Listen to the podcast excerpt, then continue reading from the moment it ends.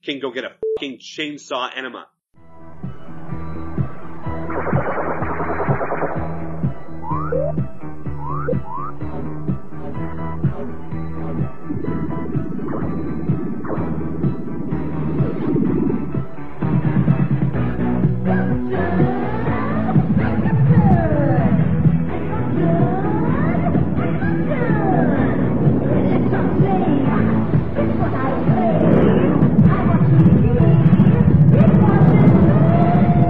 Radiodrome.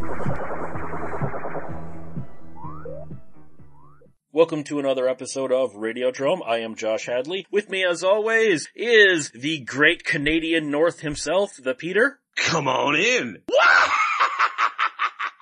Yes, I watched Ghoulies last night. F- off. Is that really a Canadian thing though? No, not really. It And we're not talking Ghoulies, so No, no, we're not. But uh, anybody should uh, get get yourselves into Wasp and Ghoulies uh, right away if you want to have a, a better quality of living, in my opinion. well, Cecil won't be joining us because oh, he put family over us, Peter. He's doing Again? stuff with his family tonight. Oh, Again, God, th- this boy has no priorities, doesn't he? seems to be living life in a in a very morally morally good kind of way, and uh, makes me hate him for sure. We're just kidding. Cecil will be back next week. If you guys want to help out the show, go to adamandeve.com. Use the promo code DROME, D-R-O-M-E, and you will get 50% off of a single item, three free DVDs, a free sex swing, and free US shipping. All you have to do is use the promo code DROME at adamandeve.com. It really helps out, and we also have a Patreon, which really helps out as well. We kind of need to keep the lights on and the internet running. Dear God, I'm I'm broke. Josh is broke. Cecil's broke. Just just a buck, a buck a month. A buck a month is all we ask. Fucking Onision is making two thousand dollars a month, and he's a psychopath. Okay, we're only slightly psychopathic, and we're trying to we're trying to support people. I know I know Josh has a family or a girlfriend. I do. Cecil's got kids. A dollar a dollar a month is all we ask. If everyone who listened to this show donated $1 a month, I could upgrade all of my computer software. I could get the movies that they want us to get. I could actually pay some of my back bills. I could maybe get my cell phone turned back on. If everyone donated $1, but we're, that's not what we're talking about. This isn't e-begging.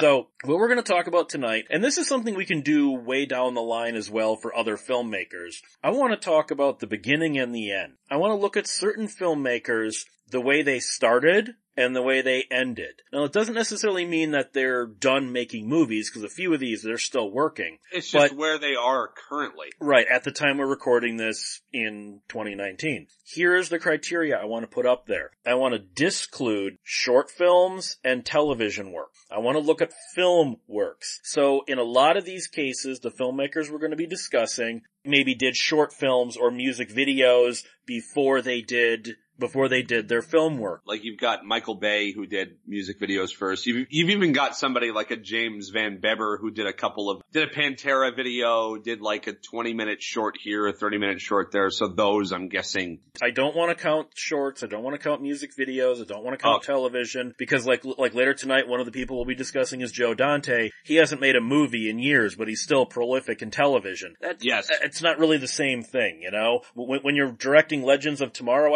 versus directing real movies, not quite the same thing. What's the last thing he made? Was it, um, I'm guessing it was like Small Soldiers? The last thing he made was the very unseen film Burying the Ex in 2014. Good That, lord. that was the last movie. Otherwise, he's done episodes of Witches of East End, Legends of Tomorrow, MacGyver, Salem, Hawaii Five-O. I don't really consider that the same thing, but it's TV kind of like guest director kind of work. well, since we're talking Joe Dante, we'll, we'll just go to Joe Dante. With that, he started as an editor with Roger Corman, but his first directing work was 1976's Hollywood Boulevard. Now, later on, one of the people we're going to be talking about, I'm going to discount because of a, when it's a clip movie that's using clips from other movies, but Hollywood Boulevard I think is different. All of the original stuff outweighs the clips that they ended up using. And I think Hollywood Boulevard, which he co-directed with Allan Arkush, is quite a good debut. You get a lot of Joe Dante's style in this, even though, you know, at the time you didn't know that was his style. And it's, it's kind of a nice satire on Hollywood from Roger Corman. I really like Hollywood Boulevard. Uh, which one is Hollywood Boulevard? I'm trying to, re- is that the one with the guy that's like trying to pitch this sort of like, uh, fantasy sci-fi type thing and they, and they don't want it, but then they keep the real and they don't, they don't pay him? Or is that a different thing? Hollywood, Boule- Hollywood Boulevard is where a fresh young face comes to Hollywood and she's immediately put Gets, into uh, exploitation it films. and gets, gets, uh, gets a train run on her. Oh, that's a different thing. That's probably, that's probably more Debbie does Dallas. I really like Joe Dante. I really do. Oh, I love, I love him But, too. I, I man, think he, he's got a hell of a style and, uh, I obviously don't know what movie we're talking about, but I do love Joe Dante. I have not seen, I have not seen Hollywood Boulevard. I, Oh. I got it confused with something else. Burying the Ex in 2014 was not a good movie to go out on. Barely got released. It, it more or less escaped to VOD two years after it was made. And for a name like Joe Dante and a film nobody wants. Honestly, the biggest problem I had with Burying the Ex was Tales from the Crypt episode drug out to 90 minutes. And that's Oh, what I think boy. its biggest problem is, is there's not enough here to make a full movie out of. This is a, Oh, this is oh. a Tales from the Dark Side episode, a Tales from the Crypt episode that they said this can be a feature. No, it can't. Not really. It probably shouldn't be, yeah. But then there's something like George Romero. Now obviously his career's over because he has passed on. When you come out strong with Night of the Living Dead, I consider one of the best films ever made. I've drugged my girlfriend three times to see this in the theater since we've been together. I love Night of the Living Dead. This is one of the greatest films of all time. And then to go out on Survival of the Dead. Oh. I mean, you can't really, um, blame him too much. I mean, here's the thing. He started with zombie movies and he continued with zombie movies. Like that's sort of what he would, what he would go on to continue making. I mean, here and there, there would be, there'd be other stuff, but really he was the zombie guy. So he would experiment with other stuff. He would experiment with variations of the zombie stuff. I personally thought Land of the Dead was pretty great. That was the one with uh, the, the zombies start to think more and they could pick up guns and stuff. Am I correct on Land of the Dead? Is that what that one was? Yes, I liked Land of the Dead. That I one thought was good. Diary was okay. It had some good ideas. It didn't work as a complete film, as a narrative. Diary had there were some good okay ideas. Yes, it did. But then, um, what was the last one?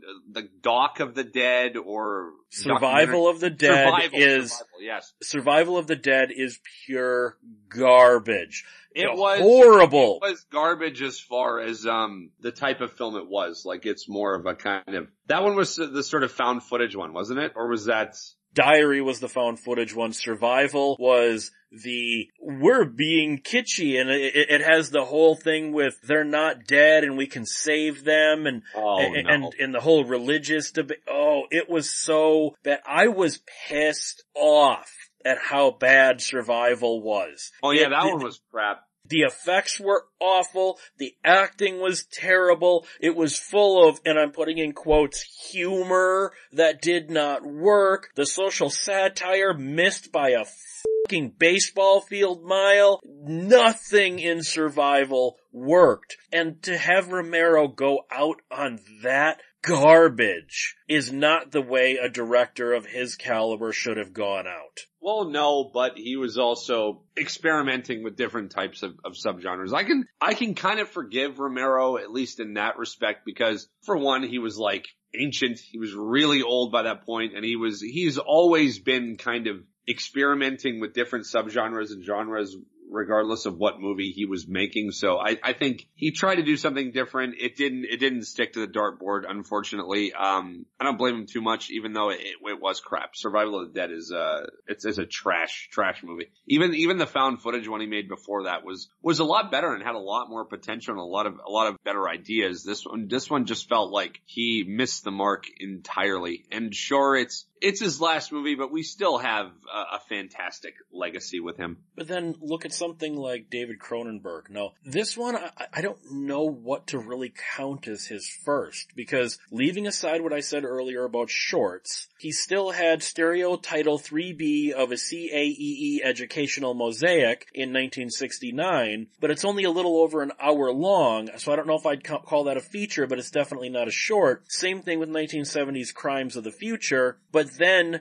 all he does is short films until 1975 Shivers. So do we want to consider Shivers, which was a theatrical release, his first film, or stereo Tile 3B of a CAEE educational mosaic being his first film? I, I don't know which one I would pick here, cause stereo does his, uh, count. I'd go with the theatrical one. Cause stereo and Crimes of the Future, they are films, but they're not what we would traditionally think of as a film, whereas Shivers and then Rabid, those are actual film films, at least in the traditional way we would look at it. And they're in the traditional way of how uh, Cronenberg would sort of continue. He sort of started with more kind of drive-in exploitation movies, which kept uh, a lot of the a lot of the body horror that he would continue with. So I would go with Shivers. I would say that's his sort of official debut, particularly because it was also theatrical. Well, the the funny thing about Shivers is because of the way now I don't, I don't know if the Canadian film laws are still like this, but the way it was back in the seventies, he basically got these with public money. It, it was ba- basically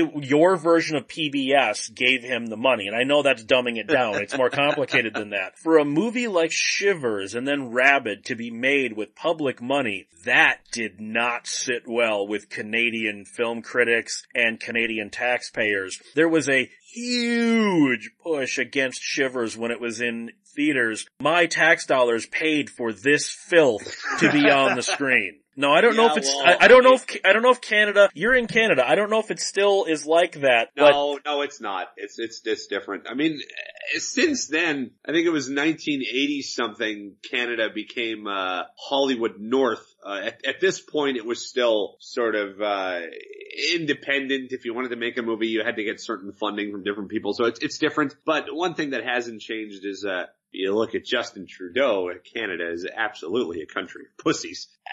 At that time, absolutely, but now it's, it's different. Now it's like, you know, America is using it to, to double for, for Detroit and LA and New York and whatnot. But at that time, it was it was sort of different and it was obviously very clearly um left leaning to the point of cringe where anything that was violent or anything that was sexual would be looked at by the government as uh too violent and, and pushing the edge too much but obviously there was an audience and obviously there were Canadians that wanted this kind of movie obviously because you know we had guys like Cronenberg that wanted to make these kind of movies but our government at the time was a, a bunch of little little Nancy babies and that's not to say God don't construe me as right wing because I'm not trying to push a right wing narrative. I'm just saying that we were a bunch of mollycoddled little, little hippie sissies at the time. But we obviously had guys like Cronenberg that had an artistic integrity and wanted to make cool movies. It's just at the time the government was shit.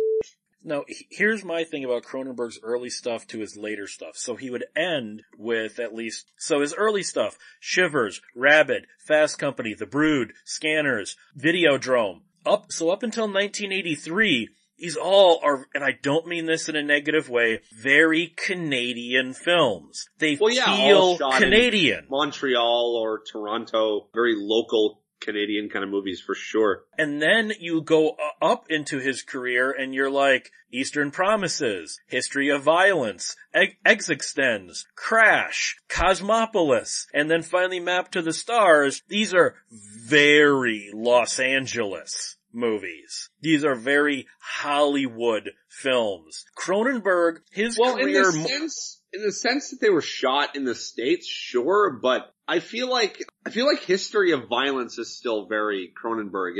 In in terms of the way it feels, it still feels like something he would have made in the the 70s or the 80s. It just it was shot in what like Georgia, I, I don't know, somewhere in the states for sure, but it still felt like one of his uh older movies. I, I disagree. I, I, think, and when I say Los Angeles, I don't just mean, oh, it was shot in the States. I mean, they feel like studio movies. Where his mm. early stuff, even though, you know, Videodrome is by Universal, Scanners is I think it was Paramount, it might have been Warner Brothers, I don't remember off the top of my head. They don't feel like studio films. They feel like independent movies. But then, they do. but true. then Cosmopolis, Eastern Promises, History of Violence, eXistenZ, Crash, etc. These feel like Hollywood studio films.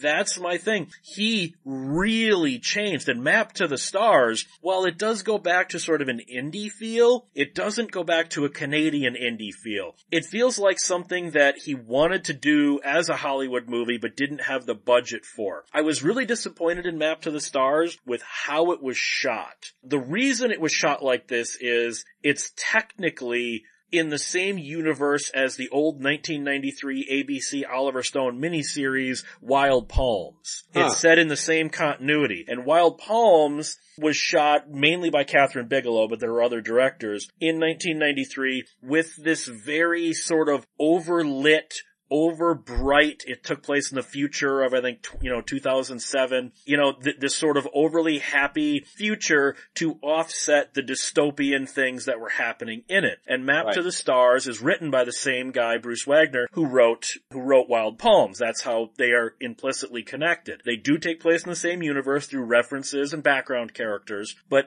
Map to the Stars being shot like that, that's not Cronenberg's style. So I, I get why Map to the Stars is shot the way it is, but good God does it not feel Cronenberg at all. So I think more than almost anyone else, his career trajectory, you look at his first film and his last film, you'd never guess these were by the same person. Gone were the days when he would be shooting on the streets of uh, Ottawa and Montreal, where it felt uh, very like very urban, uh, very kind of um, middle. It felt almost, it felt almost guerrilla in some in a way. Yeah, it did. Yeah, if you look at, uh, I mean, I I went to Ottawa a few months back, and I swear I was, um, I swear I was walking some of the streets of the locations of some of his earlier movies. I know it's listed as uh as uh, Toronto and Montreal, but I swear he must have shot in some neighborhoods in Ottawa. It just looked like that. It had that kind of that that working class uh, Canadian inner city kind of vibe to it for sure. And I feel like that's that's something that added to the aesthetic of his movies, particularly with uh, movies like Scanners, Videodrome, and The Fly. Re- really had that kind of kind of vibe to it. I, I guess I guess gone are the days of of that Cronenberg. Well, then let's talk about another director who I just mentioned a moment ago, Oliver Stone. This guy, I think more than any other, wanted to kick his exploitation film past aside once he started getting big movies. You look at, again, I'm leaving shorts out, so last year in Vietnam and Mad Man of Martinique don't count. You look at his first film, Seizure. And then you look at his last film, Snowden. There's, these were not directed by the same man. They just weren't. And in a weird way, as much as I love Oliver Stone, I love The Doors, I think JFK is fantastic, Natural Born Killers is probably his best movie, Any Given Sunday is great. He has a very distinct style, and while you can't see that in 1974's Seizure, God, I love this movie. Seizure more than any other movie that we're probably going to talk about tonight feels like a perfect mid 1980s Saturday night at 4 a.m. on a UHF channel kind of movie, if that makes sense. Oh yeah, for sure. He definitely, like a lot of filmmakers, had his roots in um, more sort of drive-in style stuff. I don't know if I would agree that Snowden doesn't really feel like him. I mean, that that feels like more of his uh, more mainstream kind of movies. It feels more like a, like a JFK kind of thing where he's no, see, I, I, I disagree with that because you, you look at the Doors, JFK, and Natural Born Killers specifically. He has a very, and I I mean this in a good way, very film school style of shooting and editing. Those movies feel like experimental films that just happen to have millions and millions of dollars behind them. For the Doors, for sure. I don't know about JFK though. JFK, JFK and Natural. Born Killers are the same way with all the different changing film stocks and the rapid fire editing and all that. They feel like experimental student films. I don't And know. then- I thought I thought Snowden was uh, it was a little more clinical, I guess, but it's still yeah, to me. S- Snowden. It still it still felt like a like an Oliver Stone film. See, I disagree with that. I I think that and W and World Trade Center, those just feel like average Hollywood films. I don't get Oliver Stone out of those movies. Oh, those two were very very bland for sure. You know, like Wall Street Money Never Sleeps doesn't feel like Oliver Stone. Wall Street felt like Oliver Stone in 87, you know? Oh, for sure, for sure. But then go all the way back to Seizure. You can't really see any of his style come through. But you tell me, okay, on a critical level, it's not a good movie. Tell me you don't absolutely love the movie though. I do absolutely 100. percent I think that's a that's a great movie and such a showcase of of what the uh, man would be to come. Then what about something like John Carpenter? Now here we have a lot of don't counts. Because he did a lot of short films, including the one that won him an Oscar back in the 60s before he directed, and then lately, since 2010, all he's done is shoot music videos. So we're not counting any of that. So we're counting Dark Star basically versus The Ward. So Dark Star, I love this movie. Okay, part of it's Dan O'Bannon's script, which is quite witty, but this movie looks way more expensive than it was. I know a lot of people will say Assault on Precinct 13 is Carpenter's first, and they, I always see this in quotes, real movie. Fuck you. Dark Star is a real movie, and it's John Carpenter's first movie. I love Precinct 13. I, I think that is an amazing drive-in film. But Dark Star is funny. It's got some heart to it. It's got some witty dialogue. And I really like how he directed it. Really no money. I mean, they're literally using vacuum cleaner parts for the spacesuits. And you And can tell, great. but It it, adds to the fucking charm, doesn't it? It does. It still has that like John Carpenter aesthetic to it. Like it still very much feels like one of his movies. And if you think about it, that's kind of been his charm to begin with is somebody who can take something that is very shoestring, almost no budget, but can make it feel very Hollywood, very big. I mean, you, you look at movies like Halloween, you look at movies like Escape from New York or even Dark Star, they feel so much bigger than they actually are. And I feel like that's what, uh, Carpenter's draw has always been is somebody who can take a very minuscule budget, but make you think that you're watching a much bigger movie. And Dark Star definitely has that. Now the only thing I'll take away from Dark Star when it comes to Carpenter and his, his style wasn't quite there yet. Because what do you think of when you think of John Carpenter? You think of widescreen, you think of Panavision lenses, and you think, and you think of,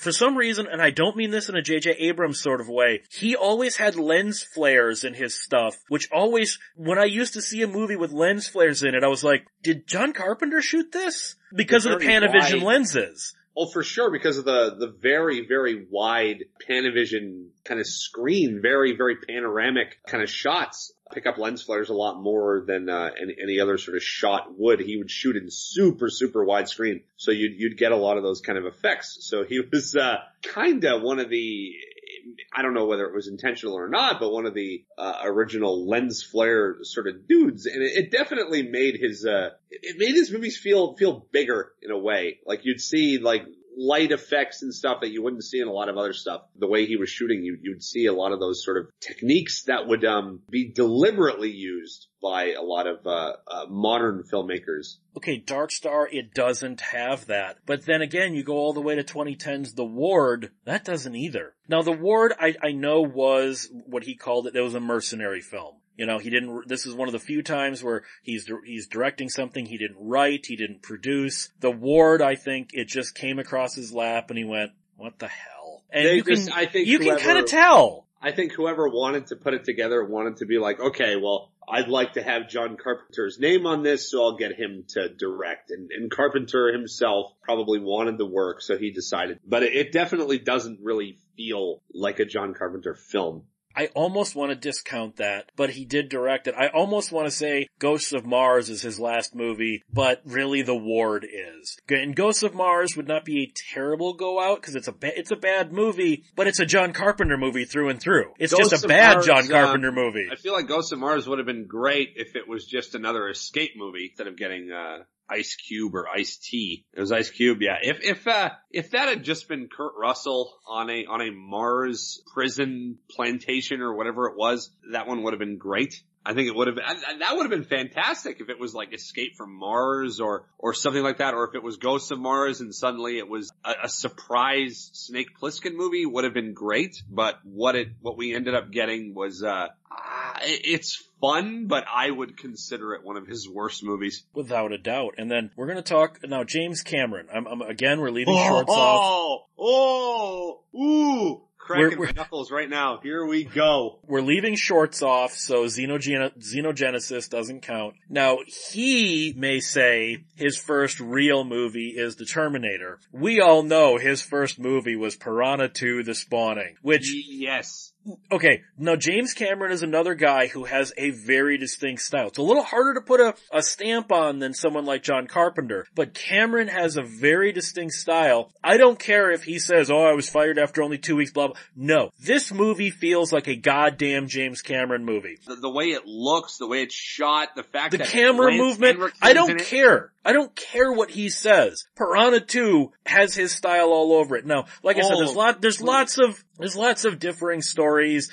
You know, Lance Henriksen, who's in the bulk of the movie, says at least in all of Lance's stuff, Cameron shot everything. Oh, so sure. Cameron's "I was fired after only two weeks" is, I think that he's just trying to distance himself because he doesn't like the movie. Screw you, Piranha 2, and then you go to I know we got more Avatar movies coming out. Avatar, man. Ugh. Wow. Avatar, it doesn't feel like James Cameron at all. None. It No. feels like bland, anime inspired Hollywood nonsense. It's not even anime inspired. It's like it's like Fern Gully inspired. Fern Gully mixed with uh Dances with Wolves and ripping off some of his stuff from Aliens like And he completely ripped off the Marvel Epics comic Time Spirits. Go Well, look up the, like, go like look up Time. Spirits. How is this man still working when all he does is plagiarize? But what I'm alright, going fine. say about James Cameron, and I know a lot of people are going to be pissed off about this, or they're going to consider it controversial or whatever. I I think James Cameron is a high key hack. I I feel like he has a decent vision as far as the way a movie should look, and he has uh, the right idea for aesthetics. But then you think about the amount of people that are. Uh, that culminate together to make a movie work. And then you think, did James Cameron maybe get lucky? Because when you think back to a movie like Terminator, what do you remember? Do you remember the way the movie looks? Or do you remember Arnold Schwarzenegger? Do you remember the effects? Of course you do. You remember Stan Winston Studios. You remember movies like Aliens. But do you, do you think of it as a James Cameron movie or do you go the sequel to Ridley Scott's Alien? When you, when you think back to James Cameron, do you really remember Titanic? From what I remember, most people hated Titanic. Most people didn't give a shit about Titanic. You think about Avatar, a lot of people thought it was just drab. A lot of people just like, oh, well, a lot of CG blue people. Like nobody really gives a shit. Most people that are actual connoisseurs of film think Avatar is a joke. And, and, and you really think back to, to James Cameron's career. I personally think he peaked with True Lies. And, and that movie doesn't really even have much to do with him, more so to do with, uh, Jamie Lee Curtis and Arnold Schwarzenegger having really great chemistry together and really great on-screen charisma. What I see James Cameron as is somebody who has been a vehicle for other truly talented people to get noticed. Stan Winston Studios for the Terminator effects, be it Arnold Schwarzenegger, who went on to do much bigger, better things, and other actors that have worked with him, say, say Michael Biehn, obviously, who was in the first Terminator as Kyle Reese. James Cameron himself is a guy who worked a lot with guys like Roger Corman. He was a matte painter for John Carpenter at some point. I feel like he got lucky with a really good team of people. He's not really much better than somebody who was making movies alongside him at that time, like a John Carpenter, who in my opinion is a much more talented filmmaker who deserved much bigger accolades than he got and has done a lot of his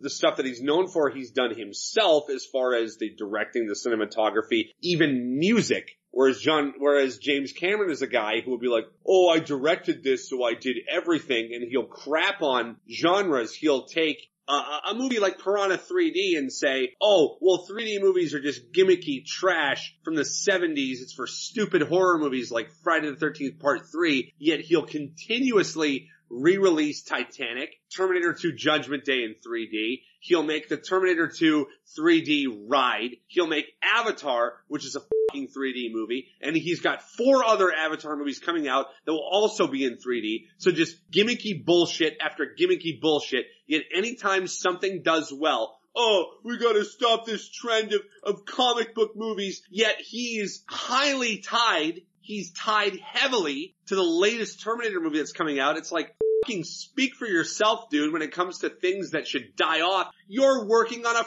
fucking Terminator movie. We got Piranha 2 The Spawning and, and the Terminator. Now, the Terminator obviously has more money than a Roger Corman film would, but you tell me, stylistically, with what Corman was putting out at that time with Battle Beyond the Stars, the Galaxy of Terror and all that. Yeah, you tell me Terminator could not have fit into the Roger Corman release schedule right there, other than the fact that it obviously has more money than an average Roger Corman movie. It absolutely would have. It has the same, like, uh, gel neon kind of lighting, uh, a lot of blue during the night scenes, a lot of, a lot of red, a lot of, a lot of neon kind of shots that you would see in a lot of early Corman films at that time, uh, between 1980 and 84, maybe even like 78. Terminator is a grand scale Roger Corman film that in my opinion got lucky with all of the things involved if they had gone with Lance Henriksen as the cyborg or even like OJ Simpson was a, was an early running for it, would have been a forgotten film. But the, the lightning in the bottle with the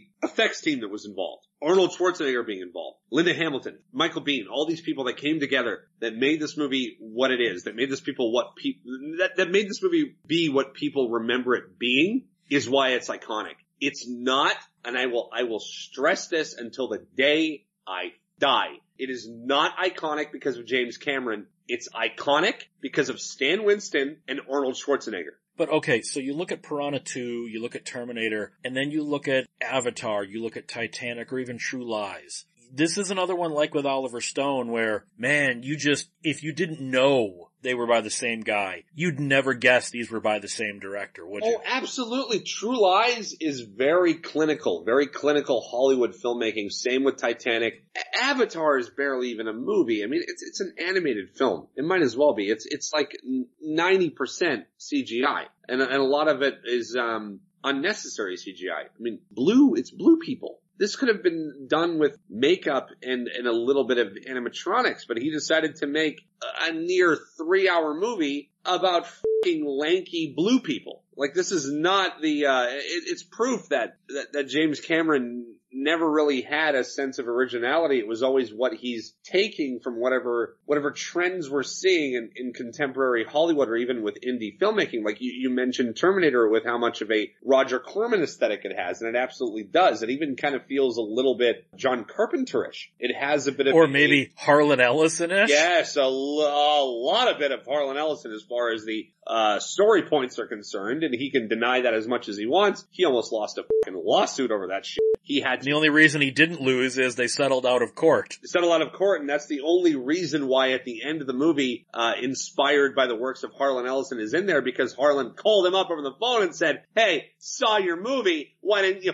fucking credit me?" And he uh, he started sweating like that goddamn Jordan Peele meme where he's just sweating bullets and he had to go back and re-edit that, that shit in. That was not in the original screener because Harlan Ellison was a reviewer at the time. He was critiquing films and noticed that there were so many similarities between Terminator and his Outer Limits episode that he literally had to call Cameron up because also he saw a Starlog interview where Cameron literally said, I watched a bunch of Outer Limits episodes. Say what you will about James Cameron being this fucking cinematic genius. Most of the people I'm sure that are listening to the show are going to say that stuff. He's not that great. I think he got lucky with his crew, with his crew of people that he would work with. He got lucky to get to know a guy like Arnold Schwarzenegger, who for most people that are going to work with that guy, you're going to do well. You know, people know about John McTiernan and Shane Black and a lot of other people because of Arnold Schwarzenegger. They, they don't, they didn't do well because of James Cameron. Most people have done well by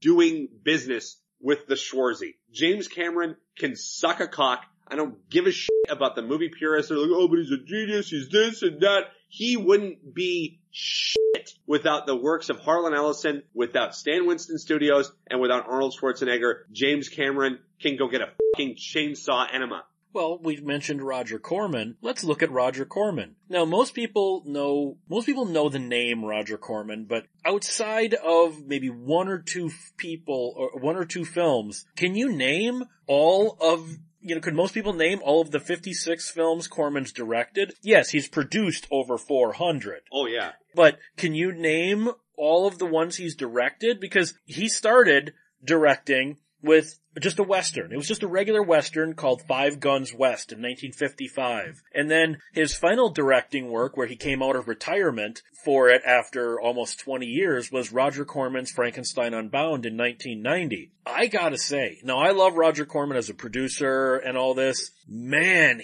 uh, just like with a couple of these others, you'd never guess Five Guns West and Frankenstein Unbound were, were directed by the same person because for one thing, Frankenstein Unbound is really good. I don't know if you've ever seen that one. It, I, and I, I'm not trying to be insulting to Roger Corman, but high levels of quality are not one of his trademarks, right? Oh no, his his levels of quality are usually uh, get it cheap and get it done quick, and I I feel like he's he's quite underrated as a director. Did he produce or direct Death Race 2000? He produced it. Paul Bartel directed Oh, okay, Death so it Race was someone 2000. Um, but as far as movies he's directed, as far as Frankenstein Un- Unbound, I feel like when the guy tries, he's he's actually a good filmmaker, and I think it has a lot to do with the amount of movies he's produced. I mean, he's been on a lot of a lot of film sets. He's been around a lot of directors. He's given inspiration to a lot of directors that would go on to be uh, megastars who would probably never mention him by name. James Cameron, you need to mention Roger Corman in some interview about one of these fucking Avatar movies or something because you, you wouldn't be anything without him. Roger Corman, I feel like, is a guy that a lot of filmmakers and a lot of producers, a lot of directors, writers, actors, whatever, owe so much credit to because he, he's a guy with, uh, such a vision and every now and then, you know, he makes cheap stuff, he makes good stuff, but the fact is he, he continuously produced things. Cinema, he had a love for the, craft of what he was doing regardless of if, if some of it was a bit low quality. He obviously loved working on stuff and he had a, he had a mind about it. Like Roger Corman is a guy who I will always, uh, respect quite highly as, as far as this kind of stuff goes. But look at Frankenstein Unbound. Not only, and, and I, I do mean this in the, in the sort of insulting way I'm saying it, a lot of his movies, they don't feel like movies. They, they, they feel, you know, they're shot on 16 millimeter, they're shot super cheap. Frankenstein Unbound feels like it could have been maybe with a little bit more money, a big theatrical film. It had a great cast, great effects, great makeup. Frankenstein Unbound feels like a real movie. And when most people think of Roger Corman, that's not what they think of. Well, I mean, maybe he was just a, a little more inspired than usual working on that movie. Like, you, you never really know what, what Roger Corman you're gonna get with, uh, what movie he's putting out. Well, then what about one of his contemporaries and someone he's oft compared to, Charles Band? With Charles Band, it's a little more all over the place, because Charles Band didn't necessarily have a style. As a director, I'm saying. As a producer, he had a pretty good way of making most of the Empire stuff all feel like they're from Empire. All the Full Moon stuff feel like they're from Full Moon. Right. But when he got behind the camera, it was sort of all over the place. He, he didn't have a specific directing style. I don't know what I would count as the first Charles Band directed film. There is Last Foxtrot in Burbank. It's a shot for shot spoof of Last Tango in Paris, edited by John Carpenter, by the way. But I, I don't consider like a spoof a real movie. So I'm gonna go with like 1976's Crash. And you look at that, and then again, I, I know he's made quote other movies since Evil Bong 777, but I'm sorry, Puppet Master Blitz, Blitzkrieg Massacre, Deadly Dolls, Deepest Cuts, Death Head's Brain Drain, Vampire Slaughter Eaten Alive, and Bunker of Blood Chapter 6 Zombie Lost Night Flesh. Those are compilation films of other Full Moon movies where yes, he directed the wraparound segments. I don't consider that him directing a film, but you look at Crash versus Evil Bong 777. Again, I'm hard pressed to find that it's the same guy, you know? Oh, for sure. He's very much in the, the same vein of, of Roger Corman is it's kind of, um, what you get is what you get with him. It depends on what, what Charles Band, uh, you're getting with, uh, which given product, but I feel like with Charles Band, it always kind of, it, it feels like Empire. It feels like that sort of that sort of aesthetic. Like you're, you're, kind of getting what you get. Sometimes it's better, sometimes it's it's not so much. But I feel like it's always Charles Band. The the weird thing about this one is I think Band is the exact opposite of Roger Corman in this respect. Roger Corman's early stuff was directed like crap, and then he got better and better and better and better until 1990's Frankenstein Unbound. Whereas Charles Band, Charles Band started with Crash, Parasite, Metal Storm, The Destruction of Jared-Syn. Trancers, Crash and Burn, Dr. Mordred, and then Did into the evil bongs and stuff. So he kept getting worse. Did so it's the exact opposite. Uh, did he direct Eliminators? No, he did not direct Eliminators. That wasn't him? Okay, that was just a producer credit. But I mean, isn't it kind of funny how these two are oft mentioned together and yet their career trajectories as directors is the exact opposite? Because, because no, I'm serious. Look at this. Roger Corman starts off, everything is shot on film. He's trying to be relatively serious, but he's not that great at it, and he gets better and better and better, but then he starts shooting on video, but his directing gets better. Charles Band, all of his early stuff is shot on film, and then quite good, and then it, as it goes along, he starts shooting on video, and it gets worse and worse and worse. These two are like a weird yin yang, man. It is true. Um, I don't know what it is with Charles Band. Like, I don't know if he got lazy or if he just wants his product to continue, but he's definitely been, uh, cutting corners in, in recent time for sure. Okay, I don't know this for a fact, but I know it for a, in quotes, fact. I have some people who have worked with him recently who've said that basically Full Moon is on its last legs. So he's doing everything he can just to put out product. Last legs, even when it started. I mean, they was um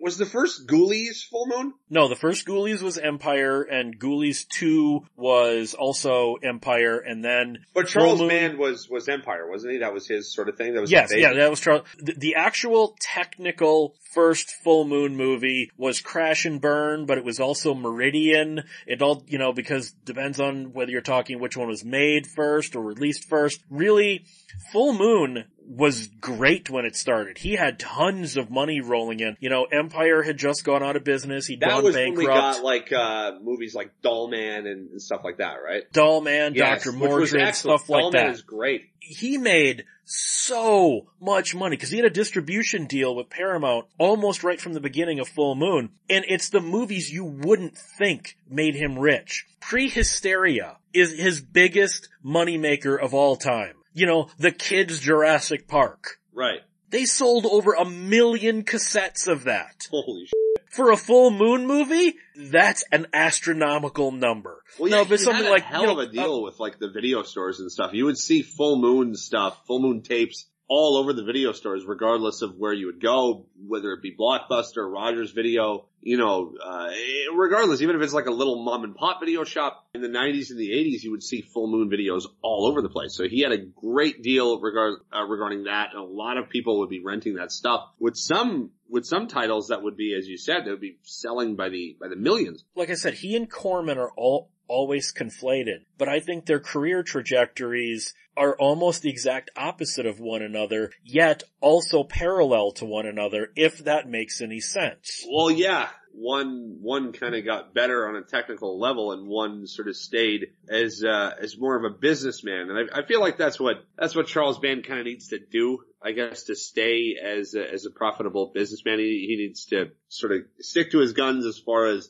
what he feels will work for Full Moon. Like I'm even I'm even hearing that he wants to bring back uh subspecies. Yeah, the, the he is actually directing the no, it, it's called a sequel, but he's also calling it a soft reboot. Oh, okay, the, the, they're doing that now. We're off topic, but who cares? I don't I don't know how I feel about Deadly Ten. I have some people I very much like who I know in the real world who are doing some of these, but you tell me that Deadly Ten, after I explain what this is to the audience, does not feel like a last last ditch Hail Mary, please save us move.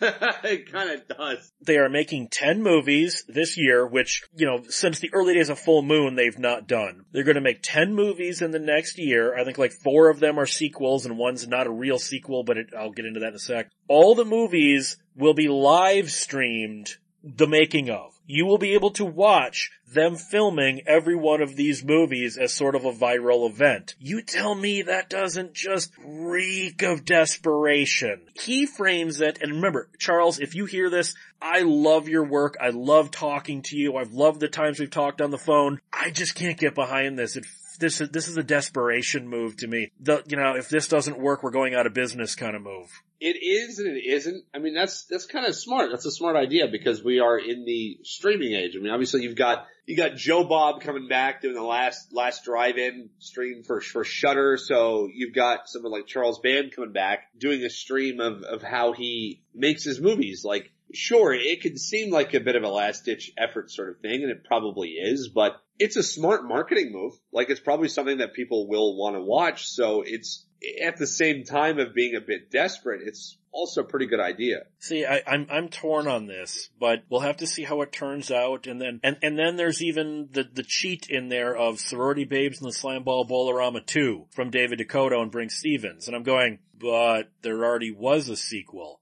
sorority babes in the in the in the in the dance-a-thon of death is the official sequel already. Yes, it was shot on video by Todd Sheets. So are you just kind of going, oh yeah, nobody's ever heard of that, so this is the real, sor- you, David DeCoteau. you are such a fucking hack. well, that's probably what it is. Like, people only really know about the, uh, slime ball Bowl-O-Rama one, so they're, they're doing like an official, official sequel to that one. So it's, I kind of see what they're doing, but it's, uh, it's definitely hacky. So the way I look at it is you've got a lot of these directors, and like I said, we can do tons of these later on with other directors, where you, you look at sort of the alpha and the omega of their career. And in a lot of cases, these directors, they don't, they're not the same person. Whether that's a good thing or a bad thing, that's debatable, that they were at the start of their careers. Most of these directors, I liked their earlier stuff better. That's maybe my personal take, or maybe they just evolved into a quote better director, but I didn't like their stuff. Like John Carpenter,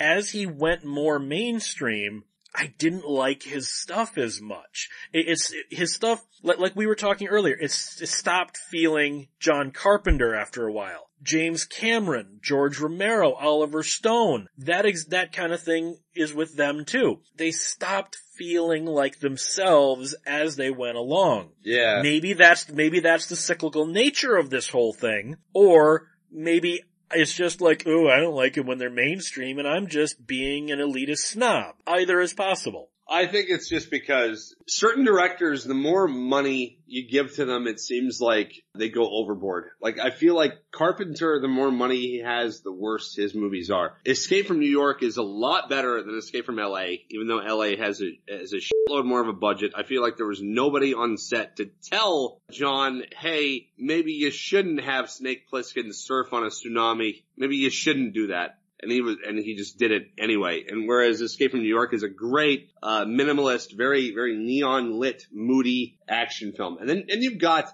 and this is going to be a weird comparison to make, one of the most consistent directors as far as, uh, quality of work goes, at least in terms of the stuff he cares about. A very consistent director, even though I, I, uh, don't like his Transformers stuff, is, is Michael Bay you look at Michael Bay's films and it always feels like Michael Bay, even if it's one of his weaker movies, like one of the crappy Revenge of the Fallen Transformers films, or an excellent feature like Pain and Gain, which he clearly gave a, a lot of shit about as far as that goes. Like that's a great movie. It, that still feels very much like a movie from the, the nine, the, later mid nineties that he would make, like The Rock. It even feels a lot like the, the music videos you would make. There, there are directors that stick to their guns and still make a lot, a lot of the stuff that you, you recognize. Yet some of them, you give them a budget, give them too big of a budget, like guys like Carpenter, uh, you, you give them a multi-million dollar budget and they end up making something like Escape from New York or Ghosts of Mars. Yet you have somebody who's consistent like Michael Bay. So I feel like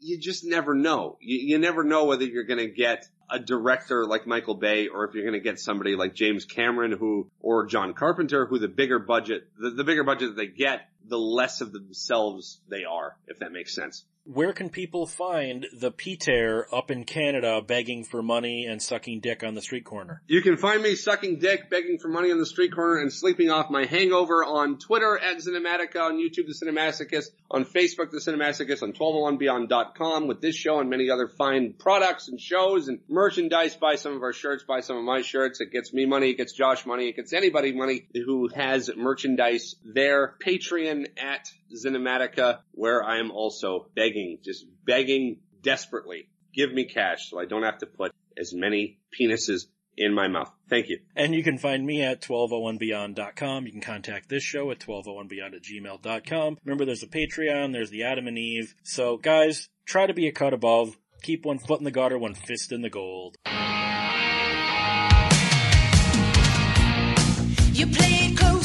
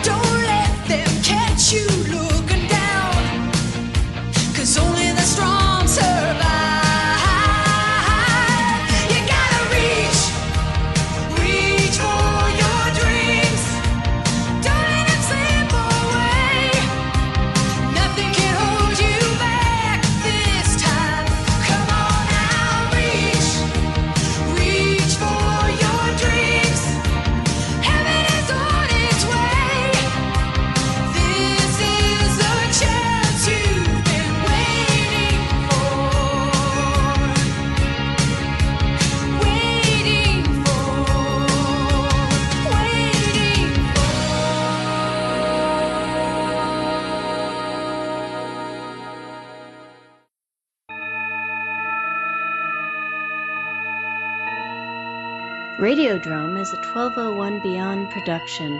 Find it and other great content at 1201beyond.com.